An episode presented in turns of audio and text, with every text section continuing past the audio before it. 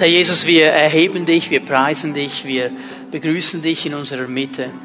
Wir wollen dir einfach sagen, Herr, dass wir dich anbeten wollen, dass wir dich erheben wollen, dass wir deinem Namen alle Ehre geben wollen. Herr, dass wir auch dankbar sind, zu wissen, dass du mitten unter uns bist. Herr, dankbar auch für dein Wort, dass wir miteinander uns jetzt anschauen dürfen. Und Herr, ich möchte dich bitten, dass du durch dein Wort in jedes einzelne Leben hineinsprichst. Herr, dass du uns genau da begegnest, wo wir stehen und uns einen Schritt weiterführst. Ich danke dir dafür, ich preise dich, Herr, für deine Gegenwart und dass du unsere Herzen und unsere Ohren öffnest für dein Wort. In Jesu Namen. Amen. Amen. Bitte nehmt eure Plätze ein. Ich werde heute Morgen die Predigtserie, wo wir drin sind, über Freiheit für einen Sonntag pausieren, weil ich am letzten Sonntag nach dem Gottesdienst innerlich einen Impuls bekommen habe für diesen speziellen Taufgottesdienst, ein Wort, von dem ich empfinde, dass der Herr es uns weitergeben möchte. Einmal den Täuflingen, ganz sicher, aber nicht nur einfach den Täuflingen, sonst könnten ja alle anderen dann nach Hause gehen sondern ein äh, Wort für uns alle, ein Wort der Ermutigung auch. Diese Menschen, die sich taufen ließen, sie haben einen wichtigen Schritt in ihrem geistlichen Leben getan heute Morgen. Sie haben eigentlich öffentlich kommuniziert, wir wollen mit Jesus vorwärts gehen, wir wollen mit Jesus leben. Sie haben die Entscheidung, die sie in ihrem Herzen getroffen haben, öffentlich gemacht und vor der ganzen Gemeinde gezeigt, und es geht eigentlich gar nicht so sehr um die Täuflinge in erster Linie. Eigentlich geht es ja um diese Entscheidung für Jesus. Es geht eigentlich um ihn. Es geht um ihn, der die Mitte in allem sein muss. Denn die Entscheidung für ihn ist die wichtigste Entscheidung, die ein Mensch treffen muss. Ich sage bewusst treffen muss. Denn du musst sie treffen. Keine Entscheidung ist auch eine Entscheidung. Und das Wort Gottes ist hier ganz klar, dass sie uns auffordert, zu entscheiden, was wir mit diesem Jesus tun. Und diese Menschen, die hier vorne gestanden haben, Tom hat das kurz angetönt, die haben ja auch ein Taufgelübde bekommen. Das haben sie oder noch nicht unterschrieben, werden sie noch unterschreiben. Und ein Teil dieses Taufgelübdes, das hat man ihnen auch erklärt, bevor sie sich taufen ließen geht ja in diese Richtung, dass sie auch äh, kommunizieren an diesem heutigen Tag. Wir wollen unser Leben mit allem, was wir sind, mit allem, was wir haben, wirklich diesem Jesus geben. Wir wollen ihm dienen, wir wollen ihm gehören und ihm nachfolgen. Das ist die Entscheidung, die sie getroffen haben. Und nun gibt es Leute unter uns, die haben diese Entscheidung vielleicht vor 20 Jahren, vor 30 Jahren, vor 40 Jahren, wann auch immer getroffen. Und was ja im Leben so eine Sache ist, und das erleben wir alle. Du triffst eine Entscheidung und dann gehst du vorwärts in dieser Entscheidung und je nachdem, was dir entgegenkommt, fällt es dir dann leicht bei dieser Entscheidung zu bleiben oder weniger leicht bei dieser Entscheidung zu bleiben. Entscheidungen werden auch herausgefordert. Und je länger man unterwegs ist in einer gewissen Sache, da kann sich auch eine gewisse Routine einschleifen und Entscheidungen, die wir einmal getroffen haben, sind vielleicht dann gar nicht mehr so wichtig. Und darum möchte ich heute Morgen ein bisschen etwas sagen über diese Entscheidung, auch Jesus nachzufolgen. Und ich bin da über einen Vers gestolpert im Alten Testament, Psalm 16, Vers 8 den wir miteinander lesen, Psalm 16, Vers 8, ist ein Psalm von David. Und David, das macht er nicht bei allen Psalmen, aber bei diesem Psalm ist ihm das ganz wichtig zu bemerken. Wenn du zu Vers 1 gehst, wirst du das sehen, je nach Bibelübersetzung steht da ein Miktam oder ein Lehrpsalm. Das ist die Übersetzung des hebräischen Wortes Miktam. Also mit diesem Psalm wollte David nicht einfach ein Lied schreiben, ein Lobpreislied, das man dann singen konnte. Er wollte belehren. Es geht ihm hier auch um eine Belehrung. Er wollte dem Volk Gottes etwas weitergeben. Und in Vers 8 kommt er auf einen ganz interessanten Punkt. Ich habe den Herrn stets vor Augen. Ich habe den Herrn stets vor Augen. Weil er mir zur Seite steht, werde ich nicht zu Fall kommen. Was David hier eigentlich sagt, ist, ich habe eine Entscheidung getroffen, diesem Herrn nachzufolgen. Und aufgrund dieser Entscheidung habe ich ihn immer vor Augen. Ich sehe ihn, ich schaue auf ihn, ich habe ihn stets vor Augen. Nun, was heißt das? Hatte der irgendwie so einen speziellen Blick in den Himmel hinein und hat Jesus gesehen und Gott gesehen, was alle anderen nicht sehen konnten? Ist er den ganzen Tag so wie ein Hans Guck in die Luft herumgelaufen und hat versucht, den Herrn zu sehen? Um was geht es ihm hier? Aber wir müssen verstehen, dass es ihm nicht darum geht, dass er natürlich sagt, ich habe etwas gesehen, sondern dass es ihm um eine innere Einstellung geht dass er sagt, dieser Herr, für den ich mich entschieden habe, den will ich in all meinen Punkten des täglichen Lebens integrieren. Ich will ihn vor Augen haben. Ich will ihn sehen.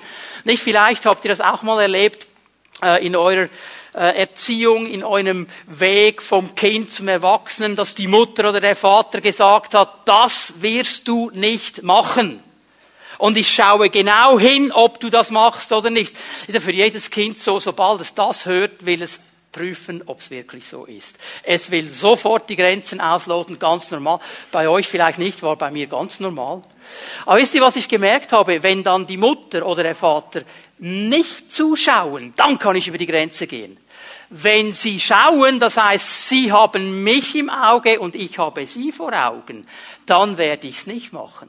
Das ist genau der Punkt, den David hier eigentlich bringt. Er sagt, der Herr hat mir eine Vorlage gegeben, er hat mir in seinem Wort Punkte der Entscheidung gegeben. Wie entscheide ich mich in Lebenssituationen? Wie entscheide ich mich in ethischen Fragen? Wie mache ich es? Also ein Thema, ich weiß, ich versauere euch vielleicht jetzt den Tag, aber wir alle müssen ja jetzt in diesen Tagen die Steuererklärung wieder ausfüllen, dürfen sie ausfüllen, wie immer du das jetzt sagen willst. Und dann in diesem Moment ähm, den Herrn vor Augen, der sagt, und du füllst alles ganz genau aus. Jawohl, Herr. Jawohl. Okay, das sind diese Punkte. Und er sagt, ich habe ihn vor Augen in allem, was ich tue. Nicht nur in den geistlichen Kategorien. Also nicht nur, wenn ich bete und Lieder singe und so weiter. In allem, was ich tue, habe ich den Herrn vor Augen. Schau auf ihn. Das ist eigentlich seine Belehrung. Schau auf ihn. Und darüber möchte ich sprechen heute Morgen. Schau auf Gott. Aber was bedeutet das, wenn ich dir sage, schau auf Jesus? Was bedeutet das? Und die Frage, die zweite Frage, die dann kommt, ist ja, was hast du für ein Bild von Jesus? Wenn ich mich erinnere an mein Leben, hatte als Kind, als Jugendlicher so zwei Bilder von Jesus. Das sind zwei ganz bekannte. Eines ist das Baby in der Krippe. Weihnachten. Und so mit einem Baby ist zwar eine Sache, nicht? Das ist schön, das ist niedlich, das sehen wir gerne, das ist eine ganz schöne Sache, aber sagen kann es nichts. Und zu sagen hat es schon gar nichts. Das muss einfach nur ein Baby sein und schön sein. Viele Menschen sehen Jesus einfach so, das Baby in der Krippe, das irgendwann mal auf die Welt gekommen ist. ist schön, wir feiern Weihnachten mit den Kerzen und den Gerüchen, ist gut für die Feelings, wunderbar, aber zu sagen hat er nichts. Und ein anderes Bild ist, wenn du in eine Kirche hineingehst, Jesus am Kreuz. Und je nach Kirche sieht dann das schon ganz äh, krass aus, so abgemagert hängt er da und hat überall Blut und ist schon halb tot, hat eigentlich auch nicht mehr viel zu sagen. Viele Menschen sehen Jesus nur so, als eine Randerscheinung, entweder ein Baby oder schon halb tot, der nichts zu sagen hat. Wenn ich dir heute Morgen sage, schau auf Jesus, dann habe ich einen ganz anderen Jesus vor Augen. Und ich möchte die Zeit, die ich habe heute Morgen dazu benutzen, uns Jesus vor Augen zu malen und uns auch zu zeigen, ganz praktisch, was es bedeutet, auf Jesus zu schauen. Können wir miteinander mal den Hebräerbrief aufschlagen? Hebräer 1, Vers 3.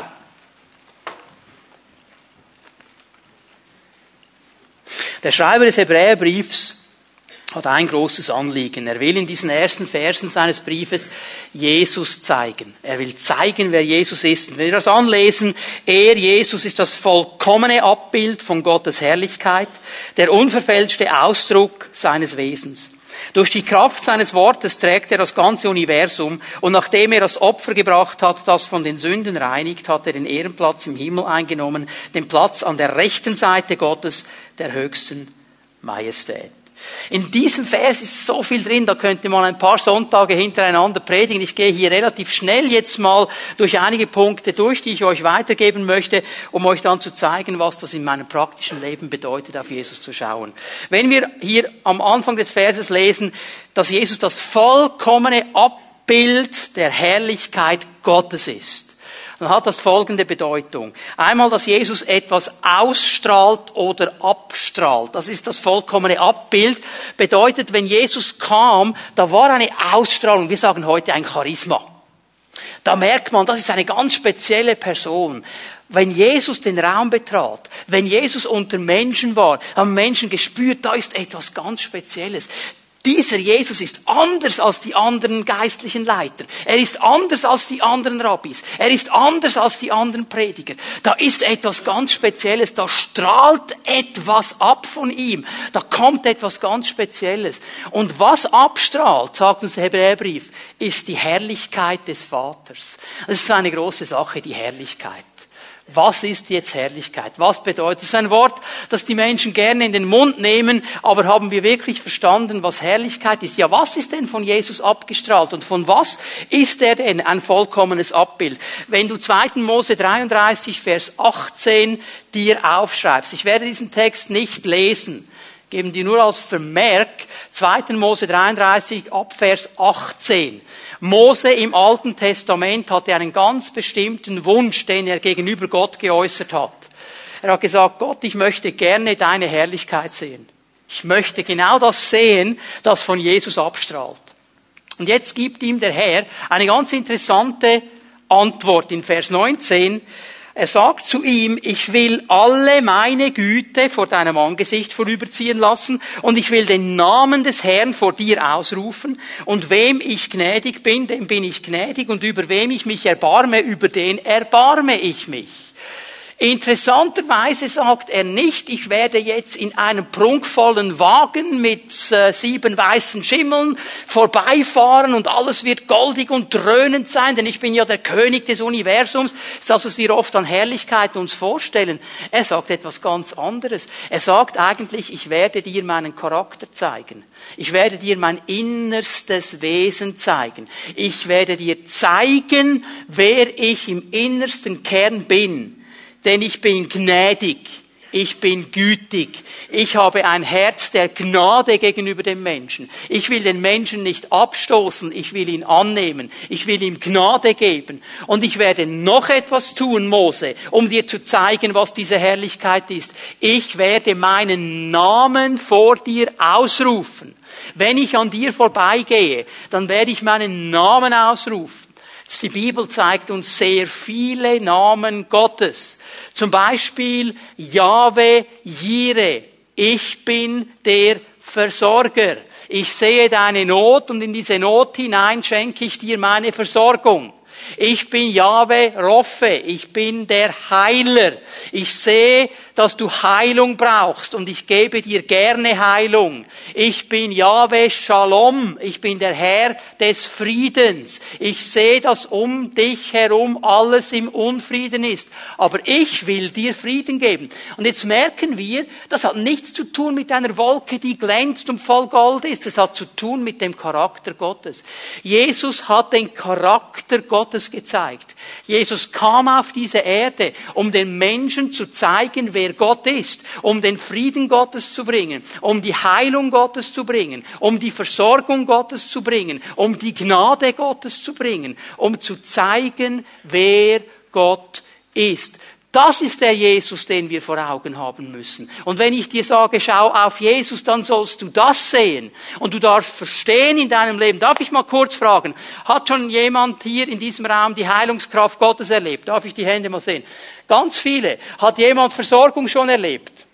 Ganz viele. Den Frieden Gottes erlebt in einer Aus Ganz viele. Jedes Mal hast du Herrlichkeit erlebt. Das ist Herrlichkeit. Dass Gott in unsere Situation hineinkommt und den Unterschied macht. Das ist Herrlichkeit. Und Jesus ist das vollkommene Abbild dieser Herrlichkeit Gottes. Die Bibel sagt aber noch mehr. Er ist der Ausdruck seines Wesens. Die ganz genaue Reproduktion, eigentlich ein Klon von all dem, was Gott ausmacht. Wenn du Jesus siehst, siehst du den Vater. Wenn du Jesus siehst, siehst du Gott. Und wenn wir verstehen, was sein Wesen ist, wenn ich ein Gegenüber habe und mit diesem Gegenüber eine Beziehung habe, je besser ich das Wesen meines Gegenübers kenne, desto mehr kann ich ihm vertrauen, Denn ich verstehe, diese Person hat ein verlässliches Wesen. Meine Frau, wenn ich mit ihr etwas abmache, ich weiß genau, sie wird kommen, weil ich kenne sie. Ich kenne ihr Wesen, sie ist verlässlich. Markus, Tom, die Pastoren, wenn wir etwas abmachen miteinander, ich weiß, ich kann mich auf diese Herren verlassen, weil sie verlässlich sind. Als ich ihn zum ersten Mal gesehen habe, wusste ich das nicht. Da habe ich ihn nur gesehen und gedacht, das ist interessant mit Rossschwanz und so. Ich kannte ihn nicht. Jetzt kenne ich ihn so seit zwölf Jahren. Ich weiß, er ist verlässlich. Verstehen wir? Es geht um diesen Punkt. Und jetzt kommt Jesus und er zeigt uns das Wesen des Vaters und er gibt uns das Fundament, dass wir überhaupt vertrauen können, weil wir verstehen, der Vater ist in allem verlässlich, weil Jesus verlässlich war und uns das gezeigt hat. Und dann sitzt dieser Jesus zur rechten Seite Gottes. Auch darüber könnte man ganz viel sagen, nur kurz. Rechte Hand, rechts bedeutet Segen, Gemeinschaft, Trost. Das ist die Bedeutung der rechten Hand. Wenn jemand zur rechten Hand sitzt, dann ist er ein Segner. Ist er jemand, der Gemeinschaft spenden will und der Trost spenden will. Er ist auch der, der geschickt wird, wenn der König einen Auftrag hat. Das ist seine absolute Vertrauensperson. Seine Aufgabe ist, den Willen des Königs auszuführen. Da sitzt Jesus. Ich möchte, wenn wir heute Morgen darüber sprechen, auf Jesus zu schauen, dass wir dieses Bild von Jesus haben. Der, der weiß, was in deinem Herzen passiert. Der, der dir begegnen möchte in dieser Situation. Und jetzt sagst du vielleicht, ja, okay, das ist jetzt ja so eine Sache, oder? Das war ja damals schon cool, aber heute? Hebräer 13, Vers 8. Weil der Hebräerbriefschreiber hatte genau diese Situation. Da war eine Gemeinde, die ist mit Jesus gestartet. Die haben diese Entscheidung getroffen, wie diese Täuflinge heute Morgen. Die haben gesagt, mit diesem Jesus gehen wir vorwärts. Und das ging auch eine gewisse Zeit lang gut. Und dann kamen die ersten Probleme. Dann kamen die ersten Widerstände. Und diese Leute, die nicht gewohnt waren, damit umzugehen, die waren so in der Tendenz, wieder zurückzugehen, ihren Blick auf Jesus zu verlieren, wieder das Alte aufzunehmen, das sie eigentlich verlassen haben. Und darum schreibt er diesen Brief. Und darum ermutigt er sie, auf Jesus zu schauen. Er geht durch den ganzen Brief hindurch und im letzten Kapitel will er diesen Punkt noch klar machen, Hebräer 13, Vers 8. Denn Jesus Christus ist immer derselbe. Gestern, heute und in alle Ewigkeit. Was Jesus gestern getan hat, das wird er auch heute tun und er wird es in Ewigkeit tun. Wenn Jesus gestern Menschen geheilt hat, dann kann er das heute tun, will das heute tun und er wird es auch in Ewigkeit tun. Wenn er gestern versorgt hat, dann wird er heute versorgen, wird in Ewigkeit versorgen. Er verändert sich nicht. Und wenn wir jetzt hineinschauen in diese Herausforderung, auf Jesus zu schauen, ist eine Herausforderung. Also was David so locker sagt in diesem Psalm, den wir am Anfang gelesen haben, ist eine Herausforderung. Und ich möchte euch ein paar Begebenheiten zeigen aus dem Leben der Jünger, wie sie gelernt haben auf Jesus zu schauen, was das für sie bedeutet hat. Lass uns mal zu Matthäus 14 gehen. Ich werde diese Stellen nicht alle lesen, schreib sie dir auf, du kannst die Geschichte dann zu Hause in Ruhe nachlesen. Aber es ist eine ganz interessante Sache hier, Matthäus 14.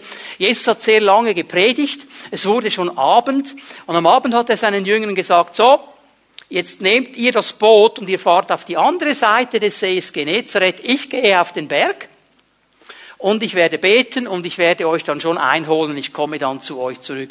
Und ich meine, hier ist Petrus, hier ist Johannes, hier ist Jakobus, das waren alles Fischer am See Genezareth, die kannten diesen See, die kannten das Boot, die wussten, wussten um was es geht. Und die haben gesagt, Jesus, das ist ein lockerer Auftrag, den ziehen wir durch.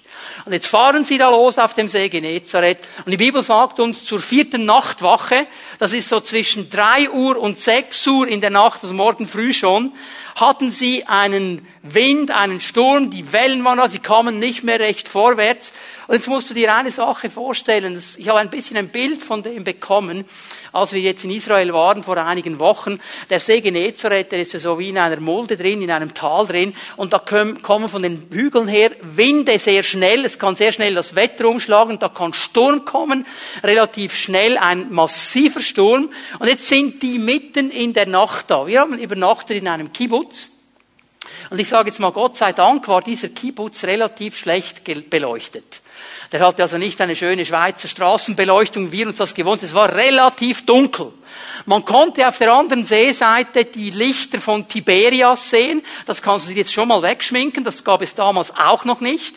Also wir haben früher gesagt, es war dunkel wie in einer Kuh.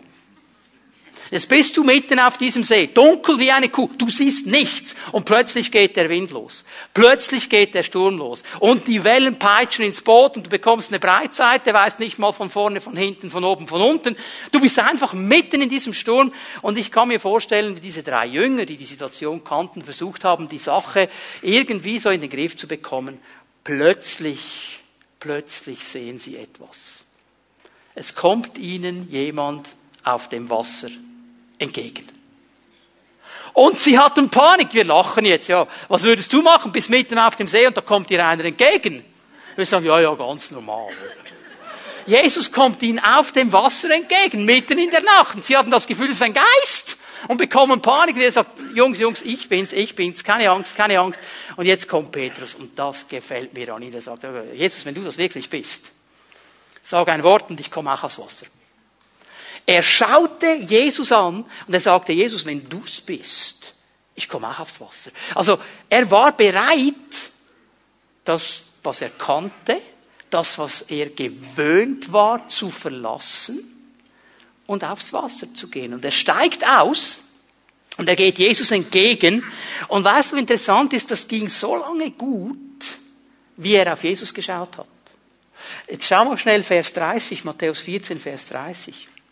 Doch als er Petrus merkte, hier steht wörtlich im griechischen Text, als er sah, wie heftig der Sturm war, fürchtete er sich. Unterstreicht das in deiner Bibel, er fürchtete sich. Wir kommen dann nachher nochmal schnell darauf zurück.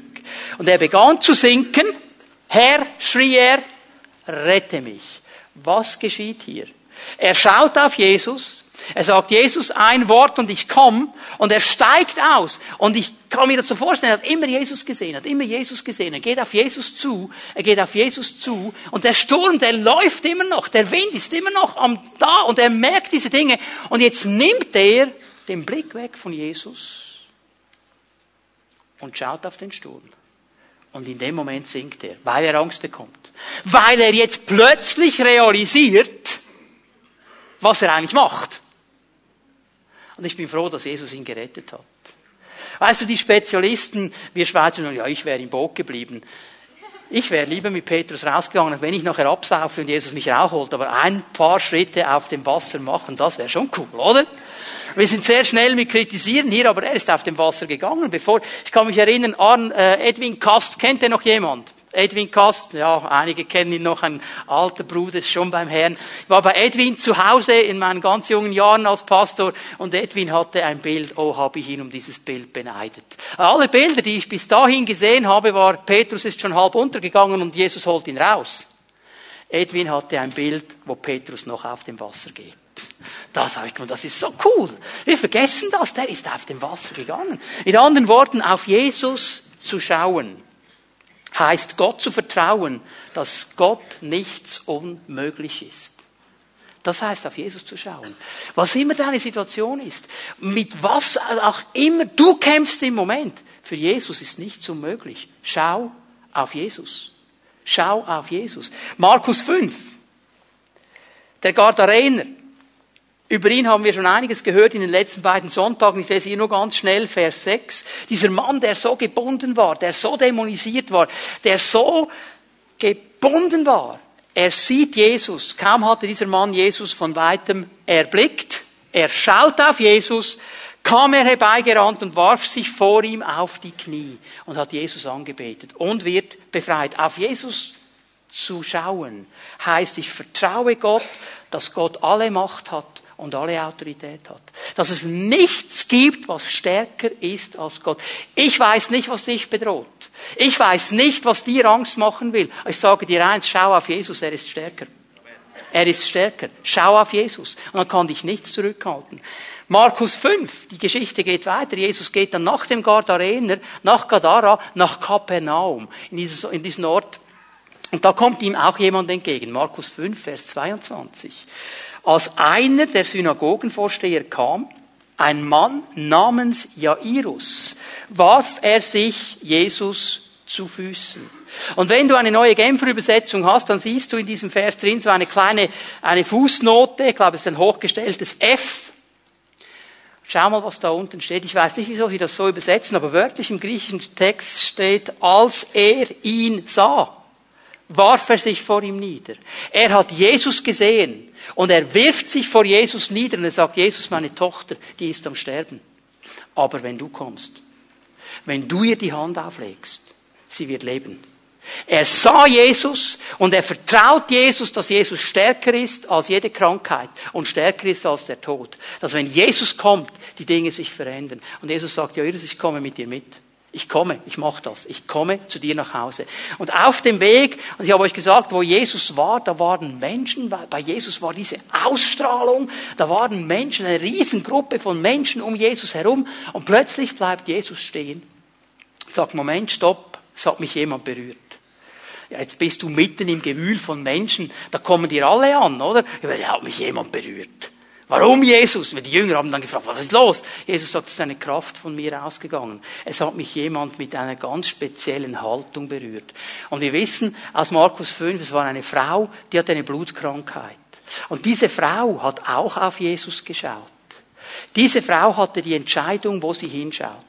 Die Bibel berichtet uns, dass sie eine lange Geschichte hatte, eine medizinische Geschichte. Sie war bei vielen, vielen Ärzten, hat ihr ganzes Geld aufgewandt, kein Arzt konnte ihr helfen. Sie hatte diese Blutkrankheit schon lange Jahre, sie hatte hier wirklich wie eine Gewohnheit schon.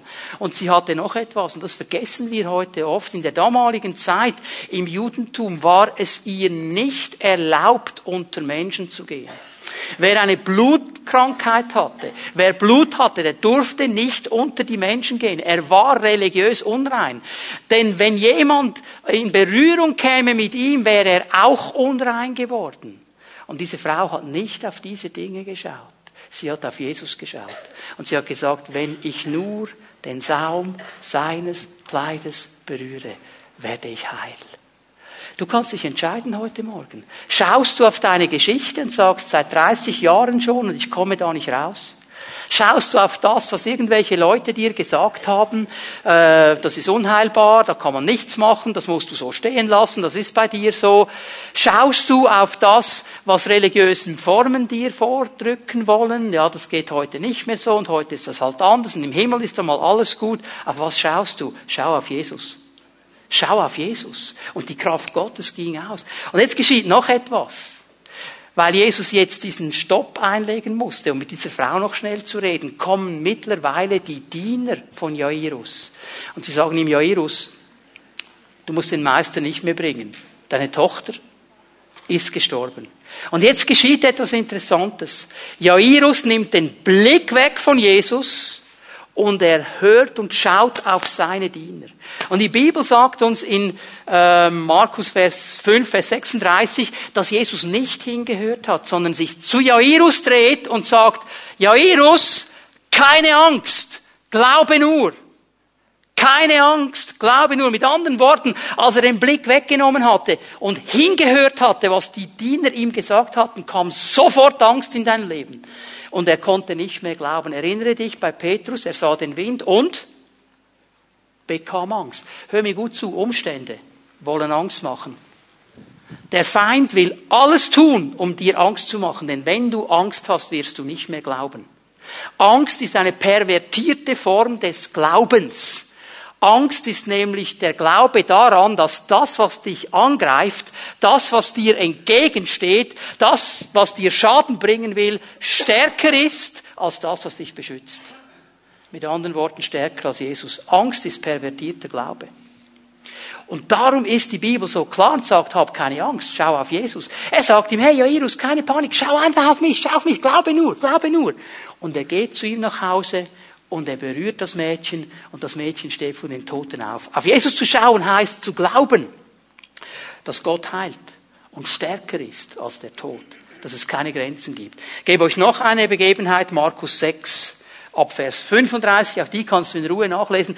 Ich stelle fest, auch hier in dieser Situation, Jesus hat gerne lang gepredigt. Er hat gerne lang gepredigt. Und hier hat er so lange gepredigt, dass es langsam Abend wurde und jetzt weiß ich nicht recht. Die Jünger kommen dann zu ihm und sagen, ja Jesus, ähm, hör mal, die Leute, die haben langsam Hunger. Und jetzt müsstest du, du musst sie schicken, damit sie in die Häuser gehen können und etwas kaufen können, weil sonst ist Ladenschluss, bekommen sie nichts mehr. Ich bin mir nicht sicher, ob sie sich wirklich so sehr um die Leute gekümmert haben oder ob sie selber Hunger hatten. Lassen wir jetzt mal so, können wir dann im Himmel mit ihnen diskutieren. Auf jeden Fall sagt Jesus ihnen ganz interessanterweise, ja, gebt ihnen doch zu essen. Gebt ihnen doch zu essen. Und was machen die Kerle? Ich meine, das waren jetzt die Leute, die dabei waren, als Jesus auf dem Wasser ging, die dabei waren, als er den Sturm gestillt hat auf dem See Genezareth, die dabei waren, als er den Gardarener befreit hatte, die dabei waren, als er die Tochter von Jairus aus den Toten auferweckt war, die dabei waren, als die Frau mit der Blutkrankheit geheilt wurde. Das sind all diese Leute. Und was machen sie? Sie, wie, wie gute Schweizer. Sie nehmen sofort das Portemonnaie nach vorne und fangen an zu rechnen. Und sagen, ja, aber, ey, Herr, das sind so viele Leute, 200 Denare, das sind etwa 200 Tagelöhne, also fast ein Jahreslohn, würde ja gar nicht reichen, um denen etwas zu essen zu geben. Und Jesus sagt, äh, was habt ihr denn? Was habt ihr denn? Und jetzt fangen sie an hervorzukrauen und sagen, äh, fünf Brote, zwei Fische. Okay, lass die Leute sich hinsetzen. Ich weiß nicht, ob sie dann schon wirklich glaubten, dass Jesus jetzt etwas macht. Aber was ich dir sagen möchte heute Morgen, schau auf Jesus. Hör auf, die Dinge selber durchzurechnen. Hör auf, selber Lösungen zu finden. Das, was du hast, gib es ihm und er wird es multiplizieren. Er wird damit arbeiten. Schau auf Jesus. Auf Jesus zu schauen, auf Jesus zu sehen, das bedeutet, dass ich vertraue, dass Gott mich versorgen kann und versorgen will. Nicht nur, dass er kann, dass er auch will. Denn er ist derselbe. Gestern, heute und in alle Ewigkeit. Und ich möchte, dass wir heute Morgen innerlich dieses Bild aufbauen können von diesem Herrn, der ein Anliegen hat, seinem Volk zu begegnen, der ein Anliegen hat, uns wiederherzustellen, der ein Anliegen hat, seine Güte zu zeigen, seine Gnade zu zeigen.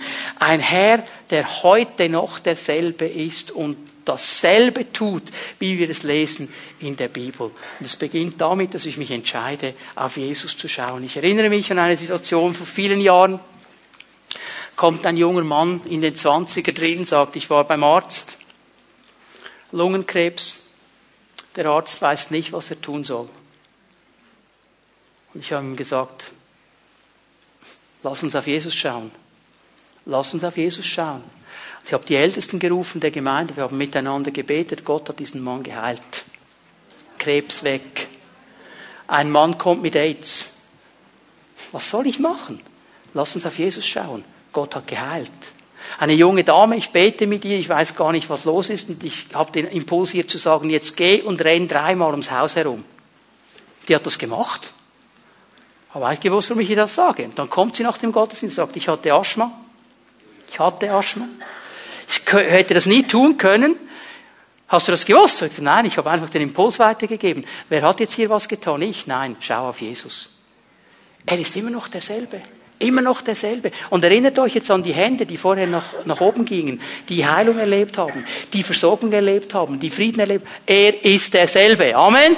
Schau auf Jesus. Schau auf Jesus. Und Fang an, Jesus zu sehen. Zwei bestimmte Dinge möchte ich euch noch zeigen. Fang ihn an zu sehen als den Gekreuzigten. Galater 3, Vers 1. Galater 3, Vers 1. Ach, ihr unverständigen Galater, in wessen Bann seid ihr nur geraten? Jesus Christus, der Gekreuzigte, wurde euch doch mit aller Deutlichkeit vor Augen gestellt. Andere deutsche Übersetzungen sagen, ich habe euch doch Jesus Christus als den Gekreuzigten vor Augen gemalt. Und jetzt bitte, lasst uns das mal auf die Seite legen, dass wir das Gefühl hätten, nicht, äh, Paulus ist da gekommen und wie in der Sonntagsschule hat er den Galatern so ein Stoffbildchen vorgeklebt, wo Jesus drauf ist, oder er hat ihnen was gezeichnet.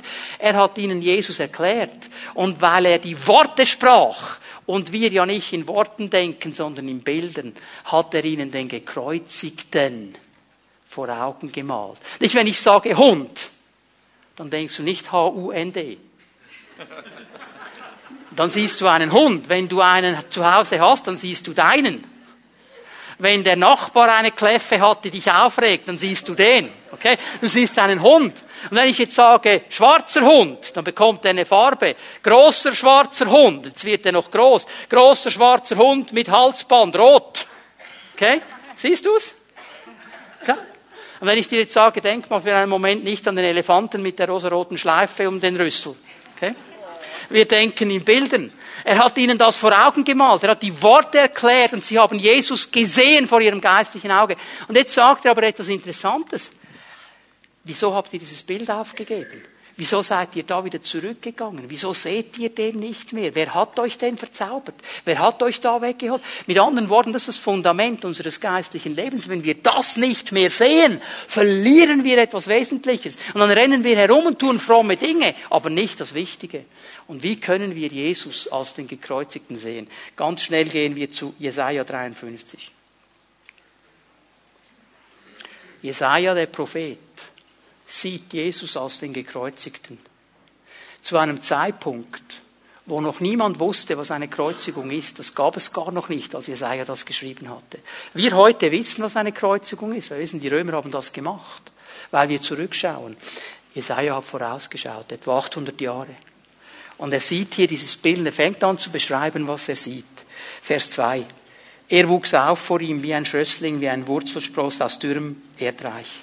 Er hatte keine Gestalt und keine Pracht. Wir sahen ihn, aber sein Anblick gefiel uns nicht.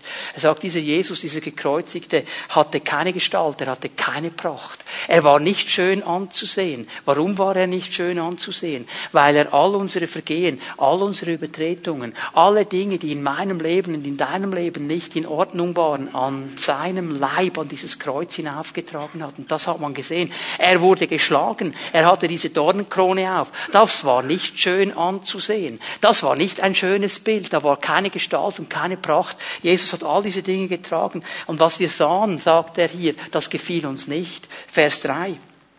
Verachtet war er und verlassen von den Menschen. Ein Mann, der Schmerzen und mit Leiden vertraut, wie einer, von dem man das Angesicht verbirgt, so verachtet war er. Und wir achteten ihn nicht. Hör mal, ich möchte das klar sagen heute Morgen. Jesus wurde verachtet an diesem Kreuz. Und wenn du sagst, in meinem Leben ist diese riesige Spur von Ablehnung, von verachtet, die Menschen haben mich verachtet und abgelehnt, weil ich nicht so war, wie ich vielleicht sein sollte in ihren Augen. Und sie haben mich das spüren lassen. Und ich habe das gehört. Und es tut mir jetzt jetzt noch weh in meinem Herzen. Ich sage dir, Jesus hat genau dasselbe erlebt und darum kann er dir Heilung geben. Weil er auch da durchgegangen ist. Weil er auch ausgelacht worden ist. Weil auch alle sich gedreht haben und ihn verlassen haben. Da war diese Meute von Menschen vor diesem Kreuz. Menschen, die vielleicht ein paar Tage vorher noch gerufen hatten, Hosanna, Hosanna, der da kommt im Namen des Herrn. Die ihre Palmzweige abgelegt haben. Die ihre Kleider auf den Weg gelegt haben, als Jesus eingezogen ist. Und jetzt stehen sie da und sagen, ja, was bist denn du jetzt für einer? Komm doch herunter von diesem Kreuz. Anderen hast du geholfen, hilf dir doch selber, mach doch mal was, du bist ein falscher Messias. Und haben ihn ausgelacht und verachtet. Und ich sage dir, weil Jesus das erlebt hat, und weil er deine Verachtung und meine Verachtung, die wir erlebt haben, auf sich genommen hat, kann er dir helfen. Bitte hör mir zu, schau auf Jesus, geh zum Kreuz. Nur bei ihm ist Heilung für dein Herz und für deine Seele, an keinem anderen Ort. Du kannst psychologische Turnübungen machen den ganzen Tag, das wird dich nicht freisetzen. Es gibt nur einen, der das kann, und das ist mein Jesus. Amen. Amen. Krankheit. Jede Krankheit jedes Leiden, jeden Schmerz. Er hat es an dieses Kreuz getragen. Er hat es hinaufgenommen an dieses Kreuz. Und weil er es getragen hat, kann Heilung fließen von ihm. Und darum dürfen wir zu ihm kommen, auf ihn schauen, sagen, Jesus, wir erwarten, dass du uns freisetzt. Vers 4 und 5, Jesaja 53. Für wahr, er hat unsere Krankheiten getragen, unsere Schmerzen. Hör mal, es waren nicht seine. Es waren unsere. Unsere. Unsere. Er hat nichts damit zu tun. Es waren unsere. Unsere Krankheiten, unsere Schmerzen hat er auf sich geladen. Wir hielten ihn für bestraft, von Gott geschlagen und niedergebeugt. Doch er wurde um unserer Übertretungen willen durchbohrt. Jesus war absolut schuldlos. An ihm war kein Fehler, kein Falscher. Er hat nie ein falsches Wort gesagt. Aber er hat all das, was ich falsch gesagt habe, alle meine Fehler, alle meine Sünden auf sich genommen, auf an dieses Kreuz und er wurde durchbohrt, nicht wegen ihm, wegen mir. Und nicht nur wegen mir, wegen uns allen. Die Strafe lag auf ihm, damit wir Frieden hätten. Jesus hat die ganze Strafe getragen, damit wir im Frieden Gottes leben können, damit die Beziehung mit Gott wiederhergestellt wird und wir angeschlossen sind an der Quelle allen Lebens, allen Segens, damit wir angeschlossen sind an diesem König aller Könige. Durch seine Wunden sind wir geheilt. Schau auf Jesus. Schau auf Jesus. Ich weiß nicht, was in deinem Leben alles läuft im Moment. Ich weiß nicht, wo du kämpfst, was dir Angst macht, aber ich sage dir, schau auf Jesus. Denn er hat verheißen, dass Frieden kommen soll. Wenn du zu Jesaja 54, Vers 10 gehst. Hügel werden wanken, Berge werden weichen, aber mein Friedensbund wird nicht von dir weichen. Das ist die Verheißung des Wortes Gottes. An dem kannst du dich festhalten. Schau auf Jesus. Und ich möchte noch etwas, dass du nicht nur Jesus als den Gekreuzigten siehst, sondern dass du ihn siehst als den Auferstandenen. Jesus wurde nicht nur gekreuzigt und starb und blieb dann in diesem Grab. Er ist auferstanden. Und das ist absolut wichtig, dass wir das verstehen. Der Tod, das Totenreich konnte Jesus nicht halten. An ihm gab es nichts, wo man ihn hätte halten können. Es war nichts an ihm. Und darum ist er auferstanden. Nach drei Tagen hat Gott ihn aus den Toten auferstehen lassen. Und er ist der Einzige, der gestorben ist und auferstanden ist und heute noch lebt. Lazarus ist auch von den Toten auferstanden, aber irgendwann ist er wieder gestorben. Die Tochter von Jairus ist auch von den Toten auferstanden. Irgendwann ist die aber auch gestorben. Jesus lebt. Er lebt. Er sitzt zu Rechten Gottes. Er ist derselbe gestern, heute und in aller Ewigkeit. Und für dich und mich ist es ganz wichtig, dass er auferstanden ist. Lass uns Römer 4 aufschlagen. Ich lese den zweiten Teil von Vers 24 und Vers 25. Der Gott, auf den wir unser Vertrauen setzen, hat Jesus unseren Herrn von den Toten auferweckt. Ihn, der wegen unserer Verfehlungen dem Tod preisgegeben wurde, ist gestorben, haben wir in Jesaja 53 gelesen, wegen meiner Übertretungen. Und dessen Auferstehung uns den Freispruch bringt. Mit anderen Worten, Jesus hat am Kreuz alles getragen, was gegen uns stand. Und in dem Moment, wo er auferstanden ist von den Toten, hat er uns die Gerechtigkeit Gottes geschenkt. Hat er uns den Freispruch gegeben. Hat er gesagt, du sollst als Gerechter leben können auf dieser Erde. Und wenn er von Gerechtigkeit und von Freispruch hier spricht, dann meint er nicht einen Zustand. Er meint nicht, dass wir dann plötzlich in der Lage sind, nur noch gerechte Dinge zu tun. Er spricht von einer Stellung, die er uns schenkt. Eine Stellung, aufgenommen zu sein in seine Familie. Ich weiß nicht, wie es bei dir ist, aber meine Kinder sind meine Kinder. Die sind auch dann meine Kinder, wenn sie irgendeinen Quark machen was mir vielleicht nicht gefällt, oder weiß ich was, sind immer meine Kinder, ich werde es nicht enterben, wenn sie irgendwas Falsches machen. Das ist das Bild hier. Wir gehören zur Familie Gottes. Jeder Mensch, der eine Entscheidung getroffen hat für Jesus, der sagt, Jesus, ich will dich sehen, ich sehe dich als Gekreuzigten. Ich habe verstanden, meine Sünden, meine Fehler, meine Übertretungen, mein zu kurz kommen, du hast das alles ans Kreuz genommen, ich vertraue dir, dass du mir vergibst und ich vertraue dir darauf, dass du mich aufnimmst in deine Familie, dass ich ein Kind Gottes werden kann und dass ich gerecht bin, der wird das erleben. Er ist angenommen in dieser Familie Gottes. Und der Heilige Geist wird uns helfen, so zu leben, wie Gott es möchte. Und der Schlüssel, schau auf Jesus. Schau auf Jesus. Das können wir nicht aus uns selber erreichen. Das können wir nicht aus eigener Kraft machen. Das können wir nur dann, wenn wir auf Jesus schauen und ihm vertrauen und ihm glauben. Die Täuflinge heute Morgen, die haben eine Entscheidung getroffen. Sie haben sie gezeigt. Eine Entscheidung auf Jesus zu schauen. Viele von uns haben diese Entscheidung auch getroffen. Wie sieht es aus in deinem Leben heute? Schaust du auf Jesus? Ich rufe es dir noch einmal zu. Schau auf Jesus. Ich lade euch ein, dass wir miteinander aufstehen. Ich möchte bitten, dass die Lobpreisgruppe noch einmal nach vorne kommt. Wir werden noch einmal einen Moment in die Gegenwart Gottes gehen. Ich möchte euch bitten, dass wir für einen Moment uns ausrichten auf den Herrn, dass wir nicht miteinander jetzt reden und austauschen, sondern uns ausrichten auf den Herrn. Ich möchte auch bitten, dass wir jetzt im Moment für die nächsten zehn Minuten diesen Raum nicht verlassen. Darf ich euch bitten, dass wir alle miteinander hier drin bleiben und den Gottesdienst miteinander abschließen.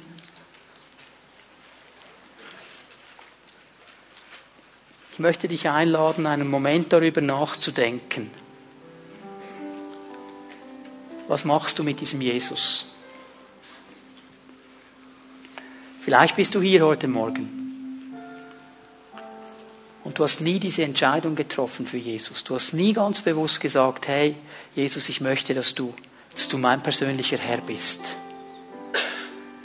Dann möchte ich dich ermutigen heute Morgen, schau auf ihn und triff diese Entscheidung. Nimm ihn an als deinen Herrn und er wird dir vergeben und er wird dir Frieden schenken und er wird dich gerecht machen.